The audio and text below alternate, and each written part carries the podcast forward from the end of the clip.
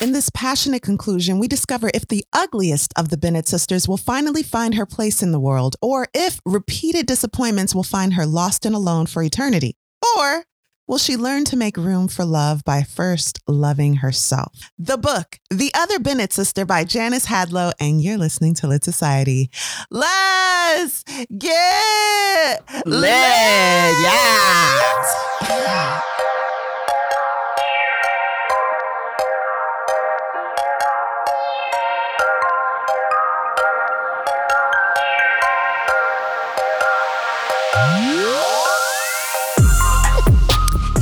Hey, this is Kari. And this is Alexis. And you're listening to Lit Society, a show about books and drama. Alexis, you started off so well, or you started uh, this book off for us so well last week. I wanted to Mm. jump right in. There's no theme this week. I just want to Okay. know how it ends with Mary Bennett. But before we get into that, did you have any more information on our author, Janice Hadlow, and her uh, very inspired, I don't know, sequel to Jane Austen's Pride and Prejudice? Yeah, you know, I came across uh, an article. Actually, I think it was an audio interview um, that was dictated. And s- the interviewer asked her, What made you decide to write a novel about Mary Bennett? And I just want to share that. She Okay. said, I've been reading Jane Austen since I was a teenager, and Pride and Prejudice is still my favorite. After about 15 years, I started to notice this rather shadowy figure in the background. The more I thought about Mary Bennett, the more interested I became in her. She isn't a character I think that Jane Austen particularly liked, and that intrigued me. I began to think about what life at Longbourn would look like if you were Mary. Jane Austen made it quite clear that Mary didn't really fit into this family. She's very much an outsider in a large family. She has no allies, and we only ever see her through the rather jaundiced perspective Mm. that Austen offers her. I began to wonder what you would get if you put a more sympathetic interpretation on Mary's life. I love that. And I don't think that's any slight to Jane Austen. It's hilarious to have someone to kind of kick around in the story. And in Pride and Prejudice, it's especially hilarious when she get up and play that piano and sing and she can't sing and the whole room gets real awkward. But the way this book put a twist on that scene, it's no longer funny. Are you going to be able to read Pride and Prejudice again and look at Mary the way Jane Austen intended, or will you forever look at her as she's portrayed in The Other Bennett Sister? Mm, the other Bennett sister um, description of her, the character, all of that, I, I will hold that forever. okay. Okay, I think I will too. It's going to be hard to have all of this backstory in her now and then still laugh at her. I feel that way about all the characters, really. Yeah, yeah, because she definitely um, added some layers that weren't there before to every character in this book. So, in part one of the other Bennett sister from last week, we found Mary um, kicked out of her ancestral home because of the entail. Charlotte moves in with her new husband, and Mary's just kind of hopping from her sister's house to house uh, along with her mother, right? Yeah. hmm And then she ends up Well, her mother's not hopping house to house, but Yeah, but Mary is her mother stays with Jane. So Mary spends some time with Charlotte and Mr. Collins. That ends up uh disagreeable and now she's out in the street again, running away from being a governess.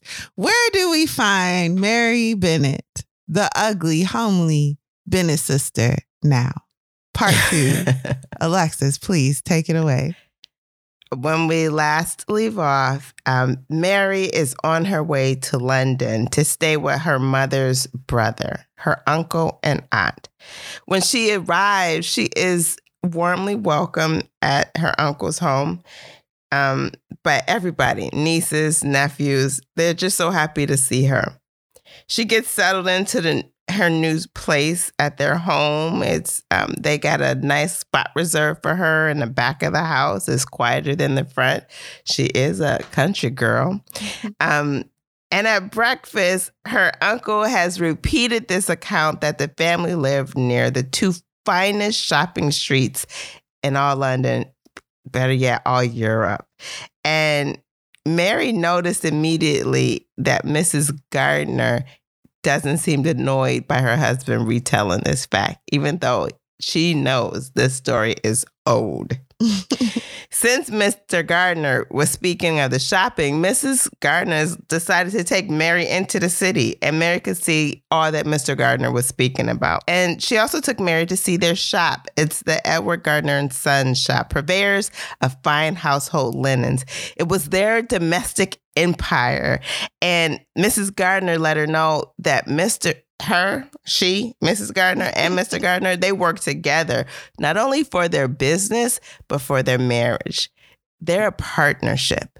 So Mary could quickly see that the relationship between her aunt and uncle was warm and loving. There was no favoritism of the children. Eating together with the family was pleasant. There's no teasing, no snubbing. It was different, very different from the life that she'd grew, grown up in and into the homes that she had just recently visited and stayed with. Mr. Gardiner was very different from his sister. He didn't have the airs that her mother put on. So they come back to the house, um, and Mrs. Gardiner wants to walk arm in arm with Mary. I really appreciate this. This is Mary having some real kind of parental love shown to her, and I really appreciate this part because she's taken uh, taken by surprise by this gesture to walk arm in arm with her um, Mrs. Gardiner was a discerning woman, and she could tell that there is something that took place at Longbourn, but she chose not to pry. And was, when Mrs. Gardiner would hear Mary criticize herself or make self deprecating comments, Miss Gardiner would tell Mary she hated to hear her speak that way. And the only condition of her staying at the home was to promise to be more kindly to herself. And if she did that, she could stay as long as she wanted or as long as she could bear it. Mary did her best to try to acclimate into the family. She even offered to help the children by giving them piano lessons. And while Miss Gardiner was pleased that she offered, she was like, You don't have to do it. Mary was feeling like she needed to pay for all this kindness that was being bestowed on her. And Mrs. Gardiner was like, No, just, you know, live on, enjoy life. I kind of thought like like um she was running away from the governess role at Charlotte's house, but she kind of fell into the role as a, a free governess for her cousin, right? It wasn't yeah, as if yeah. anyone asked her I to agree. do it.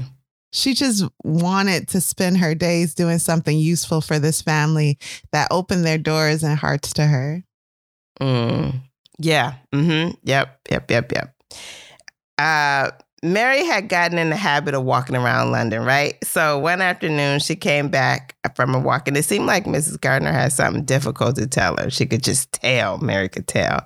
Mary thought it would be bad news. Mrs. Gardiner tells Mary that usually around this time of year, it's spring, we like to be social. We like to entertain, have some parties. And so she wanted to give Mary a heads up because it's going to be more active in the home than she's accustomed to. And Mary immediately suggests to Mrs. Gardiner that, look, I can stay upstairs. It's no big deal. I'll be out of the way. I'll keep the children entertained. She hoped Mrs. Gardiner didn't feel obligated to include her. And Mrs. Gardiner is so insulted. Mary, do you honestly yeah. think we would have a party downstairs with you upstairs? No, girl, we just gonna put some makeup on you. I'm trying to tell you. I'm gonna clean you up. yeah. She's like, that don't even make sense. Mary's like, I don't usually sparkle at parties. She said, nobody does, especially if they're expected to. Come this on. This is now. when we realized that Mary was raised in a house under um, an emotionally abusive thumb. And it had real, like, she uh-huh. suffered. Lasting, lasting yeah. effects. Yeah. Mm-hmm. Um, then Mrs. Gardiner tells her, you know, you was right. I do got something to ask you, though. Mrs. Gardiner tells Mary that, you know, the style that you working with, that's great for the country, okay? But you in the city now. Wear your Madewell to... at home, girl. Don't be wearing your Madewell over here. This is London. spruce up. Spruce up. Spruce you need some up. new clothes if you're going to be in these streets, girl. You over here looking like Americana, and I'm talking about the colonies. Miss Gardiner, I'm just gonna say she proceeds to read Mary. I mean, she just does. She reads her. She was like, I in the kindest you, way. In the mm-hmm. kindest way, but in a filthy way. Mm-hmm. Okay. she said, I can tell you like to be plain, not drawing attention to yourself, but you're doing just that with the attire that you was wearing. and the best way not to be remarkable is to conform to the standards of the expectations around you, okay? I Mary love that point. Uh, like, yeah. don't say, I'm not into fashion, so you wearing jeans and a lumpy sweater. However, you standing out more than everyone else. So what's yeah. it gonna be? You want to stand out or you don't? Stand out for the right reasons. That was such a logical thought such a logical thought. And she said, um, Mary tells Mrs. Gardiner that she had a bad experience the last time she wore nice clothes and she don't trust herself to behave in proper clothes. What she tell her, Kari? She said if that was the case, no one would wear nice clothes ever. We all Ever. make mistakes sometimes. So every time you do something you, that disappoints yourself, you're not going to wear what you wore at that moment ever again. Girl, come on to like it don't even make sense. Yeah. I'm telling you. That's why I tell you she read it for filth. Mrs. Gardiner explained that that reasoning is nonsense. Miss Gardiner told Mary, I know you've been told a woman's worth is measured only by her beauty, but there is a middle ground between obsession and denial. Mrs. Gardiner says, I'm not vain, but girl, I like to dress, okay? and I want you to feel the same way. She suggested that they start with um, some day dresses and a couple evening dresses, some silk, a coat, some new glasses. Girl, some silk stockings. a dye job, new wigs. Mary's like, but I can't afford it. I can't afford it. She's like, girl, I got the monies. Why you got rich relatives voting? Come on, I Mary. Know. Get it you together. got rich relatives, have rich relatives. Okay. Mrs. Gardiner's like, please, no, no, I got this. And of course, Mary insists. And she's like, you know what? Let me take you aside for a moment. and she take her outside and she like, listen, Lizzie reached out to me and she told me that she wanted to pay for all your clothing expenses. She'd been writing me and checking up on you. And I finally told her, you know, she asked if she could help. And I told her, you can help with that. And she tells her that she wanted to do this because of some embarrassing situation that happened years ago. And she's like, Mary is like mad now. She's like, do I dress that bad that the whole family is writing letters about me? no, she's like her heart is touched because Lizzie recognizes that that was an uncomfortable moment for Mary mm-hmm. when the dad lovingly put his arm on, on Mary's shoulder and was like, "That's enough, pig." um, and so just having that validated, it's like, yeah, you hurt me, Lizzie. And Lizzie's like, I know, girl, um, but it's time to stop dressing ugly. Mm-hmm. Mm-hmm. But she did ask that question. She wanted to know why the family why the family was, family was writing letters about her. And Mrs. Gardiner tells her that, you know, some people don't care about their looks at all, but you do. And she could tell that she cared about her looks. She said, You actually dress as if you don't deserve anything better. And you're communicating a low opinion of yourself. If you dress differently, then you will give yourself some self respect. Um, mm-hmm Mrs. Gardiner is like, I can't imagine anything that's so unforgivable that could have happened to you. So please consider taking Lizzie's money and get you a new wardrobe. Listen. Mm-hmm. So as Mary thought about Mrs. Gardiner's conversation, she thought about Charlotte Lucas' words. She's and remember, Charlotte Lucas says, "It's my situation I dislike, not myself." Mr. Collins' words, happiness depends on ourselves. She hmm. realized mm. that she did lack self esteem. And when she slid into her first ball dress and she was um, thinking about these things, she realized that having that dress on made her feel like a different person. And she began to ask herself how she got this ideology of miserableness. And of course, that came from her mama. Uh, so mm-hmm. she would eventually decide to take up Lizzie's contribution to her wardrobe. So the Gardiner's care and keeping had convinced Mary to look at herself differently, and she needed to look at life differently. The Gardiners worked hard to be happy, and she too needed to work hard to be happy. So they go out into the streets and they start looking for dresses, okay? um, and then Mrs. Gardiner's cousin pops in the store, and his name is Mr. Tom Hayward. And Mary had never met anyone like him, um, like Tom.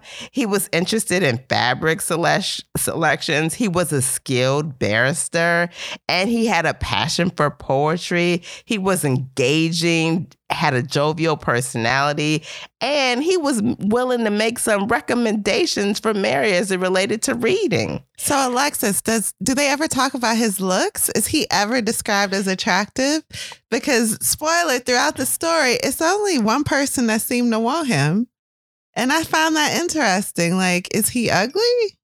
Yeah, mm. I didn't realize that, Kari, until I got to the end of the book. they do not describe him. And maybe that's on purpose to show that it's about more than looks. But she yeah. should think something about his looks, I think, when they first meet. Because she's got ideas about other people's looks. But whatever. We'll talk about that, I guess. They're outstanding, I guess. Mm. Anyway, at the first dinner, Mary cleaned up beautiful. She even sit next to this Mr. Hayward guy, and they have the best time. They even made arrangements to do a book exchange, and they talk about what they read after. She exposed Tom to the history of England, our Catherine Macaulay, and then Tom gave her this lyrical ballads book, um, a poets, a poetry by a, a living poet at the time called Wordsworth. They quickly learned that they favored the same poem, and Tom helped Mary to understand that she should and could read poetry and her other books on reason. Additionally, who told her that in the real world, you have to use wisdom to guide your feelings of impulse and reason. It's impossible to be guided, guided solely by one or the other. Mm-hmm. Tom would later invite Mary and the Gardiners to come get up early in the morning and meet them at him at Westminster Bridge so he could read a poem. well, like, it's cute. He like wrote a letter and he was like, "Mr. Gardiner, can you please bring Mary at the um, you know, b- booty crack of dawn out to London because I want to read this poem to her while the sun comes up." And Mr. Gardiner's like, "Uh, Mary, do you want to do that?" and Mary's like trying to downplay, like, um, yeah, I mean, I guess I'll do it. It sounds interesting. Mr. Gardiner's like, I can't believe how generous I am sometimes. Okay, Mary, I'll take you. it's so cute. It is. It it's is really so cute. cute. And Tom's goal is to teach Mary that it's it's okay to feel and that she's not a dull girl. She feels like she's a robot. She can only be intellectual. There's no no part of her that's soft, that's emotional. Mm-hmm. You know, and he's like, "Nah, girl, that ain't you. I see mm-hmm. you." Ooh, mm-hmm. he did. Well, yeah, he like grabbed her arm when she got back in the carriage. He was like, "You can be emotional. I see it in you." She's like, "Ooh, what was that?" And then she was like, "Are we friends now?" Now my mind would have went right away. This man want me. Let me just go and get married. no, no. Mary. It took Mary a minute to realize she was having some feelings for Tom, and she decided a long minute, the longest minute ever. But mm-hmm. I'll let mm-hmm. you get there. And she decided any feelings that she had, she was going to hold them close until times were expressed more clearly. Mm-hmm. Listen, one day, mm-hmm, while they were shopping in London, who did she come across? Kari. Uh, oh, gross. She came across um, Mrs. Bingley. Yeah, who, Mrs. You, Bingley. Mm-hmm. Bingley. If you remember from Pride and Prejudice, that is um, Jane's sister in law, also Lizzie's ex rival for love with Mr. Darcy, although he never wanted her. And if you if you come back even a little closer when she was staying with Jane. Um, Mrs. Bingley was there and she was yeah. bullying her. Mm-hmm, right. Yeah. Yeah. Little snide remarks. Mm-hmm. Yeah. Mrs. Gardiner was also familiar with Mrs. Bingley and she didn't say, like, she was glad to see her. She was like, "Oh, Mary, I know you know her. I know that you ignored her too." Mary's like, "Yeah, we're we're not great friends." And missus mm-hmm. Garner's like, "Girl, I'm glad you said that because I don't like her either." yeah. I like the Gardiners. Yeah, I do. On another outing with the family, and Tom was with them, we're introduced to Mr. Ryder, who approached excitedly to see Tom. And it turns out he is with Caroline Bingley. I mean, imagine that.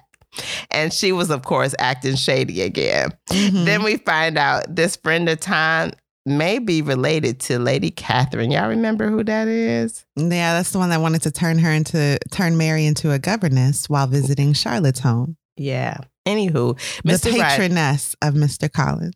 Yeah. Anywho, Mr. Ryder and Tom come by for tea, and before you know it, Mr. Ryder and Mary are having animated conversations about the heart. He feels strongly um, that one should be led entirely by one's feelings, just as he is. If he feels it, he does it. And Mrs. Gardiner quickly changes the subject as she dis- disagrees with his line of thinking. No, Also- she she's got a smart little retort. She she does, and I'm gonna let you share that in just a Okay. second. if I not if this is not the word, she's like she feels that Mr. Ryder is way too fine to be having those dangerous ideas around young women. what were you Yeah. thinking? Yeah, she told him, you know, often when people cast aside propriety and just do what they feel, it's the woman who bears, who's, Yes. who's left to, uh, what she say, birth, Yeah, quite literally, the Yeah. responsibility. And he's Mhm. like, yeah, yeah, girl. Anyway, so Mary, how long you gonna be in town? and uh, Mrs. Garner don't like any of this. she don't. She is not here for it. She was like, oof. Oh. And so after Mr. Ryder leaves, Mrs. Gardiner tells Mary that um, pay attention to him, okay? Yeah, it's one thing for an ugly attention. man to go around being immoral, but a fine man, we can't have it No, because somebody will get in trouble. Uh uh And it can't be my Mary. Mm-hmm. She said, Mary's like, he was looking at me. What? He noticed me? I don't have looks that people notice. And Mrs. Gardiner tells her that if that was the case before, it sure ain't the case now, girl. Mary, you got on new clothes. That's all it took. I know you thought you was ugly, baby, but all you was doing was wearing Maywell. Now that you got on new clothes. I'm just kidding. Maywell's fine. Oh, But this is basically what Mrs. Gardiner is saying. Like, you was never ugly. So yes, that fine man, he was flirting with you and I don't like it. She's like, you, you, you're. You smile more. You even have this Mhm. positive bloom about you. And Mary, Mary, of course, is embarrassed by the compliment. But Mrs. Gardiner is like, take that like a champ, girl. Shoot, you cute. You all right there. Yeah. And then she warns her to keep her distance from Mr. Ryder because he feels he is beyond the rules that govern the rest of society. Plus, there is a more quality man nearby. Wink, wink. So My cousin, who's probably your cousin, but that's okay. no, because it's on This the is it's on Regency the mama's England. side. No, no, it's on the mother's side, so it's I not don't her know what that means. So, what, what you trying to say? They're Ooh. cousins. No, no, I, uh, I, I, no, I Sorry. don't. Sorry. One day, Tom stopped by to an extent to extend an invitation to the Gardiners and Mary to dinner at Mr. Ryder's house, and Mrs. Gardiner immediately wanted to know who was there. She was like, "Who gonna be there?" I don't know if I want to go. She quickly learned, of course, that Mrs. Bingley would be there, and she didn't want to go. But Mary Mm-mm. was like, listen, I'm willing to accept Mr. Ryder's invite, and I'm up to the challenge of dealing with Mrs. Bingley. Mrs. Gardiner tells her, okay, you know what? But if she step out of line, come get me, okay? Oh, that was so cute. She was like, if Mrs. Bingley starts bullying you, I guarantee you she won't be able to bully the both of us. she so if it's a "Stop." problem, you call your cousin. I said, Mm-hmm. okay, Mrs. Gardiner, and you fight. You Mhm. know what? I need a cousin like you. She's her aunt, her aunt. It's Oh, not her sorry, cousin. aunt. Yeah, yeah. Oh, I might have an aunt like that. But she ain't wealthy. She's not on this level. Anyway, go ahead. I'm saying too much. The night of the dinner, Miss Bingley um, arrived. She show up a little late, and then you know to make an entrance. And then when she arrived, she said, "Oh, I just love to see the table." And she be moving the seats around, y'all. You know they had a ten She cars. ostracized Mary to the side of the table away from all the cuties. Mm, away from all the cuties, right? And she has her sit next to Mrs. Bingley's brother-in-law. And Mary turns that lemons and stuff into lemonade, okay? Mhm. She's like, You ain't gonna have me sitting here looking stupid. Ah, you will not get the better of me. So she decides she's gonna have a conversation with Mr. Hurst and she learns all about him, okay? Then, Kari, this party is happening, right? Mm-hmm. Then Mrs. Bingley pulls Mary aside and Kari, how did that conversation go? All I remember is uh, Mary going, You're just insecure because my sister took the man you wanted. And so Mm-hmm. now you're projecting your root trauma onto me. Mhm. Mary's like, I know all about that because I got a new wardrobe and I've ended my therapy sessions and I'm fine. But you, your ugliness is on the inside. You can't fix it with a new outfit. And that's sad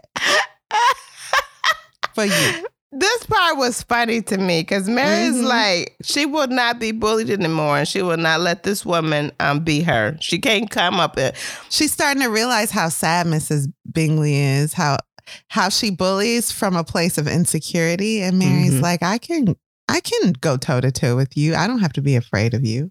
yeah, I'm a grown woman who men like now. there you You go. know? I got some power over you because that's all you care about. I got some self esteem. Shoot. Yeah. Then, as Mary and Tom are leaving this dinner party, they overhear a conversation between the Bingley sisters and Miss, Mr. Hurst. Mr. Hurst, now this is one of the Bingley sisters' husband, defended Mary for not looking plain. And he also said that if I was Mr. Ryder, I'd snap her up before somebody else does. hmm And everyone overhears it. Mary's like, oh my God, you guys, I'm just fine now. Okay. It's fine. yes.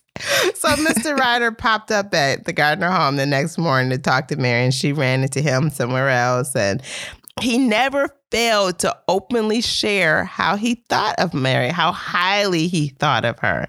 He always was engaging her whenever he saw her. I think he would just come over there and, and read her a poem and be like, I want you to hear this poem. And he was like, You know, Mary, I really think well of you. I mean, I'd be like, is he oh, gonna Mary, propose? Mary. Uh, quite contrary, you is fine and no longer scary. I wrote that for you, girl. And Mary be like, oh my goodness, he writing Uh-huh. poetry. exactly, exactly. Mary was like, okay.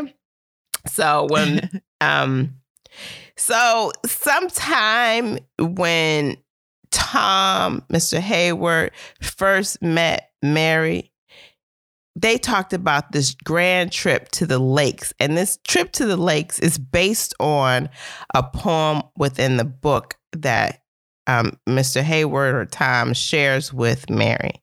And so they've decided they're going to go on this trip to the lakes and they're going to drop the Gardiner children off at Jane's Jane's house meaning that Mary would have to see her mother.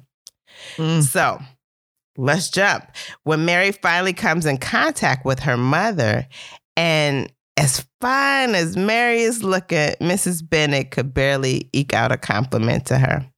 So there's some jealousy there, right? Because her mom feels, oh, you looking like a woman that's mar- marriageable.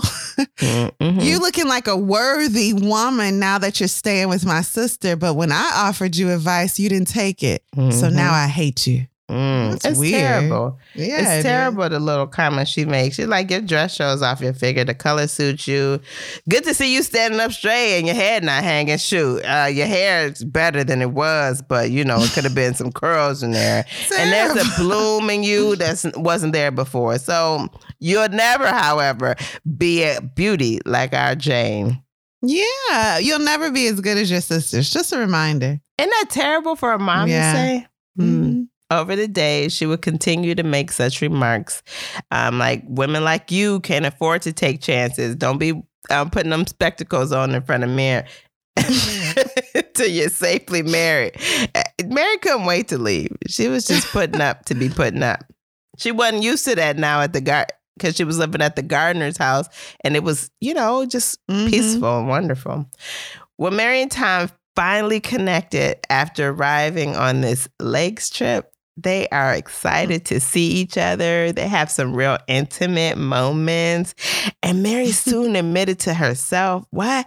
I love Mr. Tom. I was like, man, Mary, now slow down. You went from do I like him to I love him? I love him. Oh, also, I that's your cousin. him. Come on.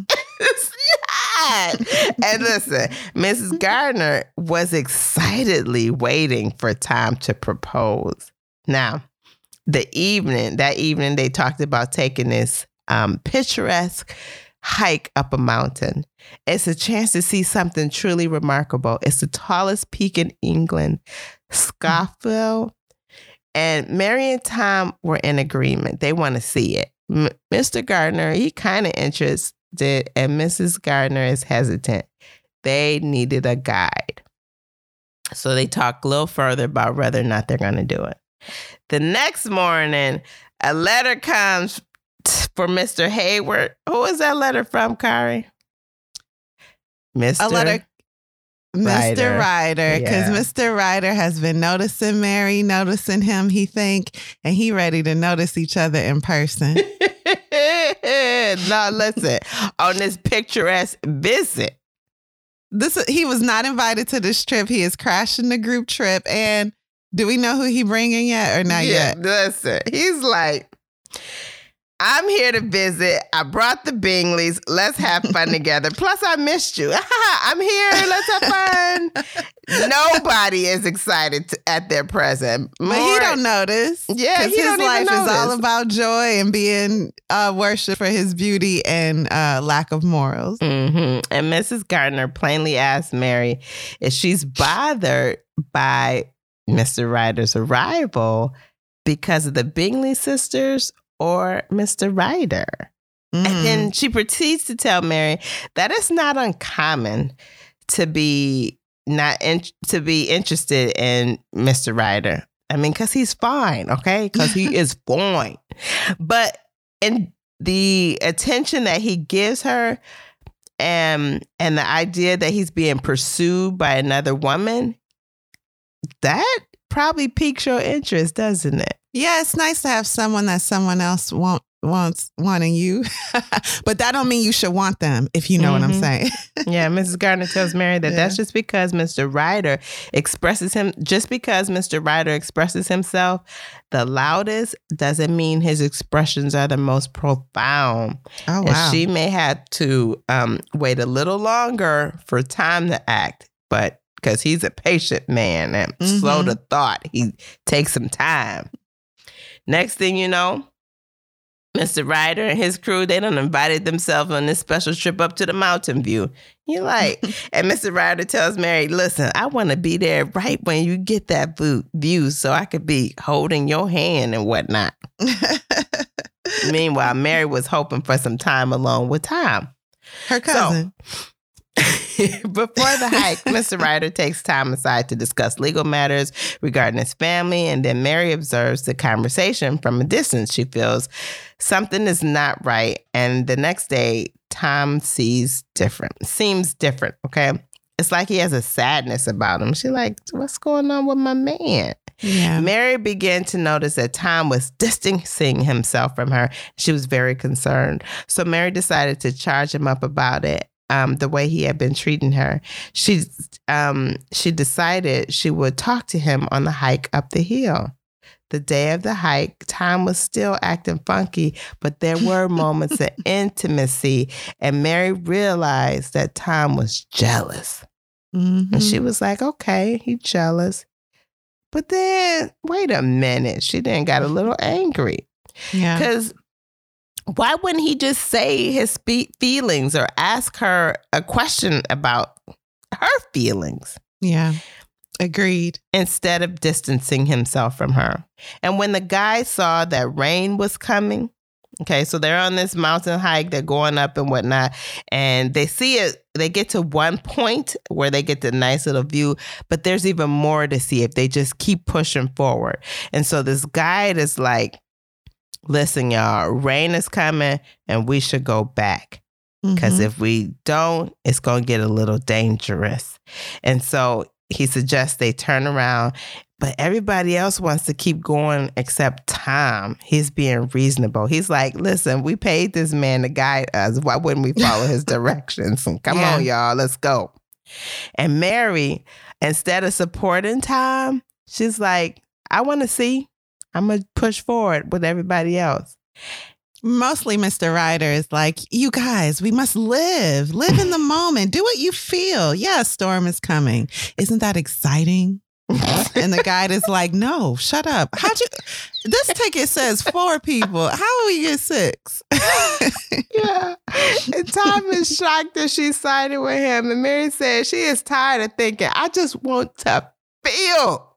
I'm tired of this mm-hmm. reasoning crap.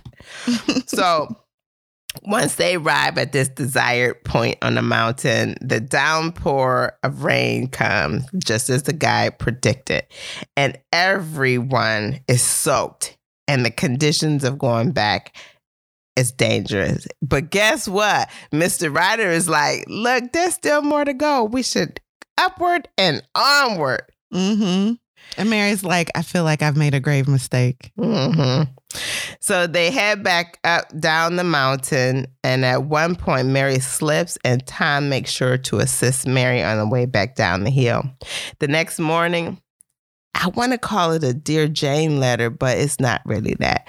Mm-mm. Tom wrote Mary a letter telling her that he had to leave on business and that. So what's messed up is he didn't write the letter to her. He wrote the letter to the lovely Gardiners for their hospitality. And he said, please pass on my sincerest regrets to everybody else.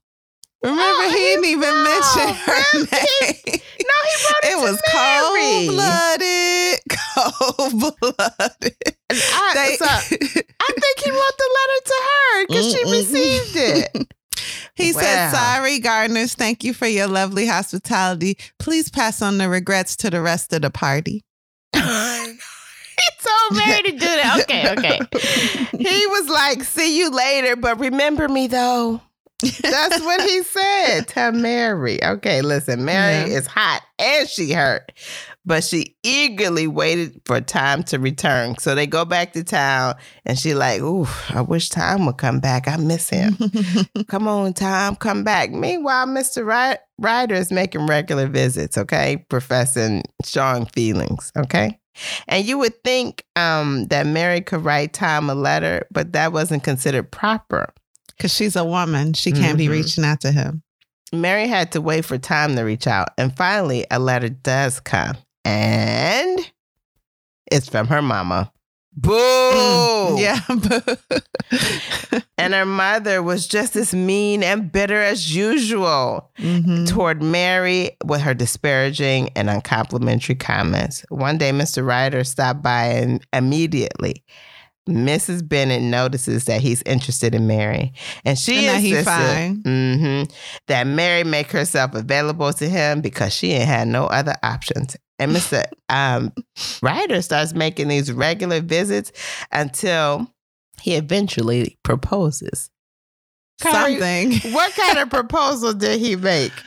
So they get alone together after the mama been letting him in the house. So the mother and Mary have been arguing because Mary's like, I don't like him, okay? And the mother's like, Oh, you stupid. And she like says that a lot. Like, oh, you Mhm. just the dumbest person I ever seen in my life. I don't care what you like. You gonna marry him. He fine and wealthy. Or, you know, with, you know, stop shaming me, basically, Mary, Mhm. and just get married, you weirdo. And so uh, she keep letting him in the house. And one day he shows up alone. It's just them in the great sitting room, whatever. And uh, he's like, come away with me. I have to admit, I love you. And let's go uh, make a great life together. And she's like, oh my goodness, he's proposing to marry me. Look, that wouldn't be fair to you because I don't love you as much as you love you. So let's um just be friends, okay? I don't want to lose our friendship as she's pushing him out the door. Mm-hmm. And he is shocked because he Mhm. is fine. And ain't nobody ever said no to him for nothing. That, that's this word on the street. Wow. Mhm. So later, Mary was like, wait a minute. he didn't mention marriage once. I should have been angry. This man just proposed that I go live with him. uh, mm-hmm. Mary was like, wait a minute. Well, yeah. yes. The next day he came with a proper proposal. And this time her mom's there and told Mary um, and Mary told him like she loved him as a friend, but not like uh romantic and stuff. And she only hardly liked him as a friend. hmm Mr. Ryder told Mary yeah. that he wanted, he felt that she would improve him and encourage her to truly consider his proposal. Hmm. Mrs. Bennet, of course, is irate because Mary didn't immediately say yes. And Mrs. Gardiner spoke privately with Mary, saying, Mr. Ryder should be considered honestly. Mhm. And Mary is like, What? Even you? Mrs. Gardiner had reached out to Tom's mother, and his mom had replied that, yeah, he has gone walking. He's just, you know, he out. like, but when he finished walking, he gonna return to London. But nobody knew when he would return to London. He is just out there walking like forever. Mary had to consider her situation.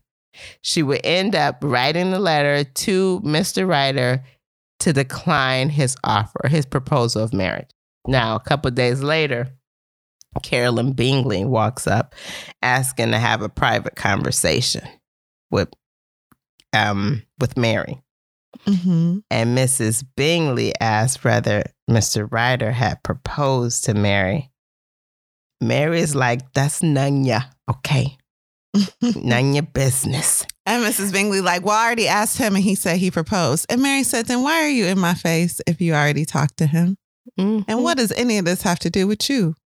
hmm She proceeds to tell her that Mr. Ryder came into some additional money. So if you holding out to get married to him like your stankin' sister,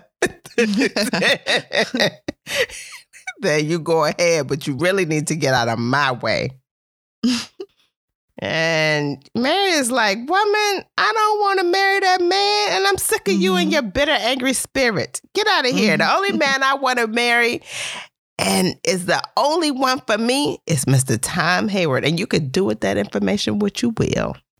Yeah, so they have a little showdown in a tea shop, and Mary stands up for herself in a very respectable way. Um, Bingley is still trying to get under her skin, and she just won't let her. She Well, although she to. is furious, but mhm. hmm She is mastered kind of hiding her emotions, her Yeah. feelings a little bit about that. So after this happens, she don't know where Mr. Hayward is. So she's essentially mourning the loss of a rel- relationship. She preparing her life to be an old maid. And in the process, she comes across a graduating John Sparrow and his happiness and joy of completion. This gives Mary peace to see John Sparrow happy.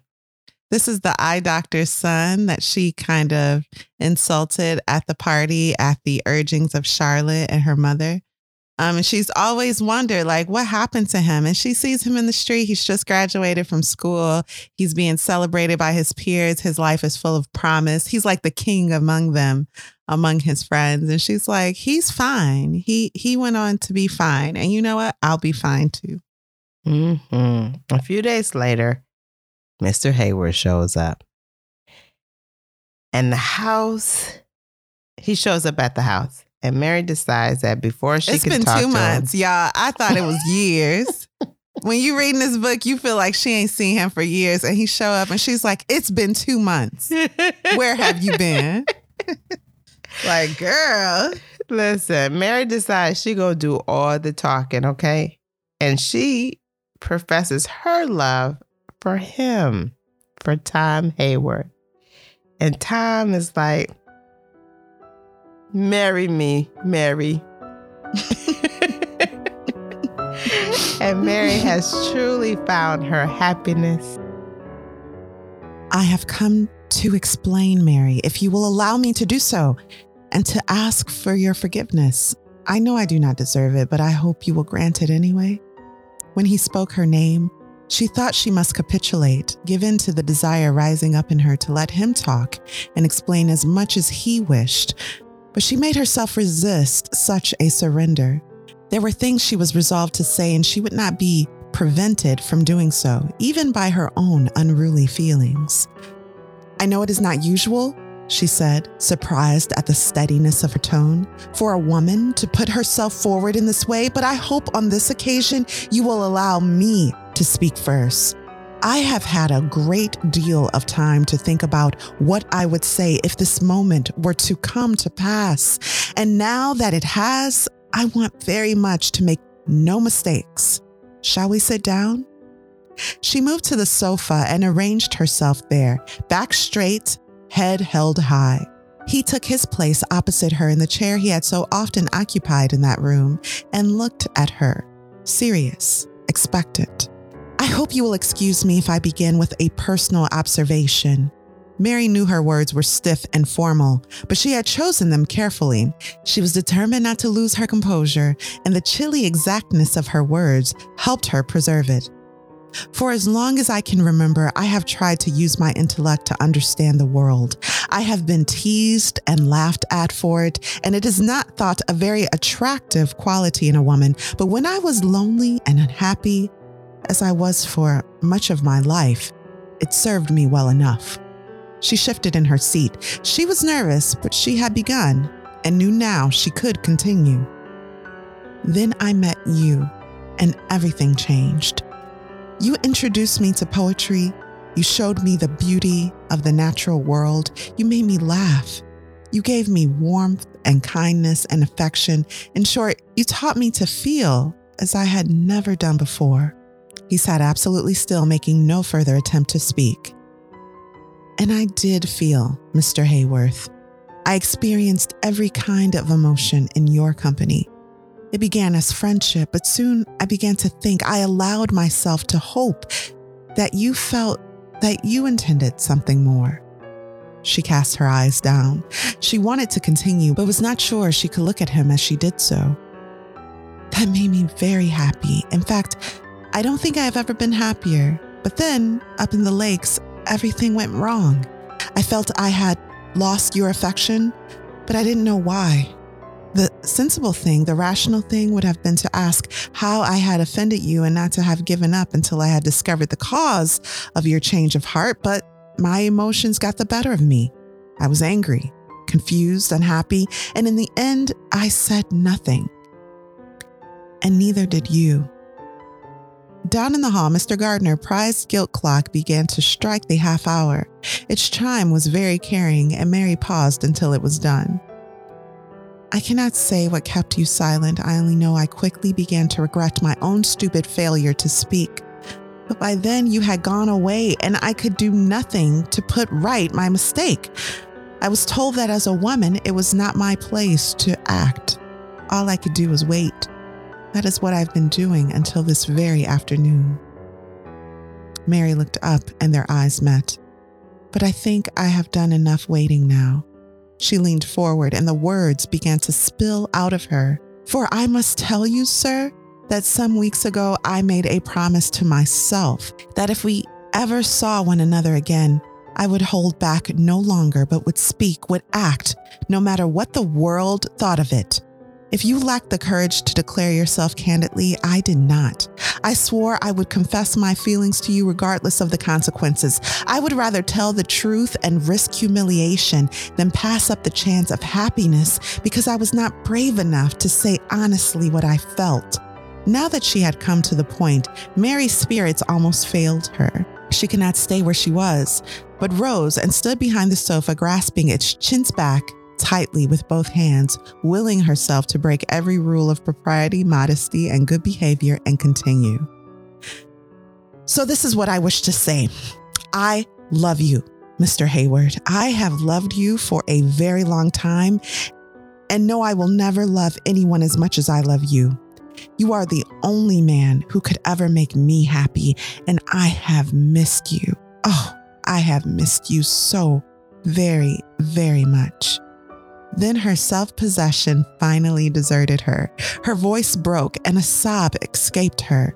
And before she knew it, he was beside her, had taken her in his arms, and was holding her tight against him. Mary, my own dearest Mary, everything you say, it is exactly what I feel. I love you, Mary, so deeply. I am so very sorry if I hurt you. I shall never do it again. All I want is to love you as you deserve for the rest of your life, if you will allow it.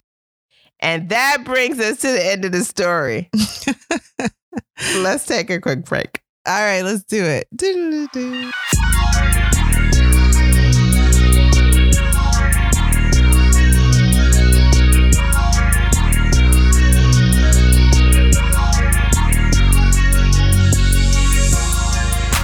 And we're back.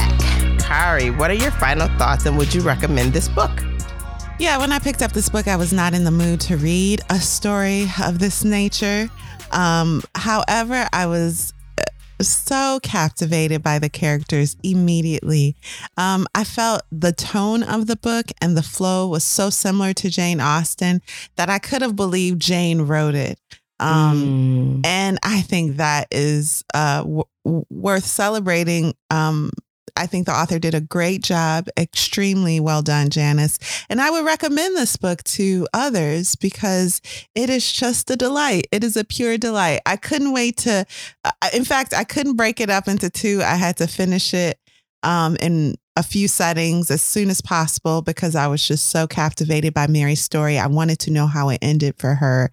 Um, and I'm ashamed to have laughed at her in Pride and Prejudice. She deserves respect and love. And once she started respecting herself, thanks to the hand of a loving aunt, um, then, you know, love came her way in life. And I love that message. Mm. So, uh, yeah, I recommend it. I would read it again. What about you, Alexis?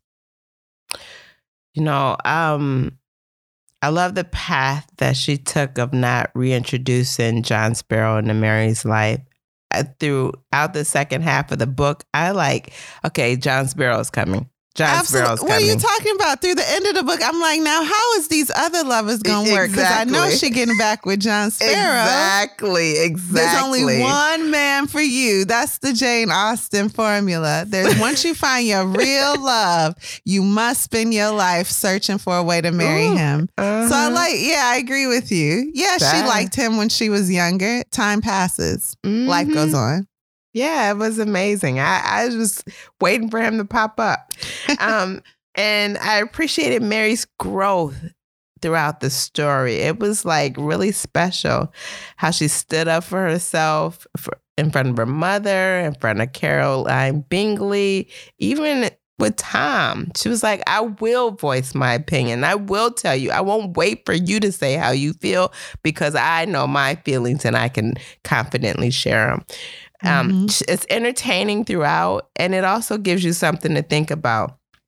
Sharing your feelings open and honestly, following societal norms, um, and her mother's treatment of her. And then I, I um, really see like middle child issues in here. Like, really, I do. Um, and I would definitely recommend the book. I enjoyed it immensely. Lovely, lovely. So, Alexis, what are we reading next week? Good Girl, Bad Blood, the sequel to A Good Girl's Guide to Murder by Holly Ooh. Jackson. Ooh. Ooh. Okay, thank you. See you next week, everyone. So, uh, thank you for listening to Lit Society. We'll see you next Thursday with that riveting book. Lit Society is brought to you by Alexis Honoria and Kari Herrera. Support the cause by leaving a five star review for our show on Apple Podcasts, along with a comment about why you absolutely love us. We, love, you too. Please also leave a five star review for us on Spotify if that's where you're listening. If you've enjoyed what you've just heard, tell a friend about Lit Society. Visit litsocietypod.com for show notes, this month's book list, and to sign up for our amazing email newsletter. And until next time, you guys, Read something.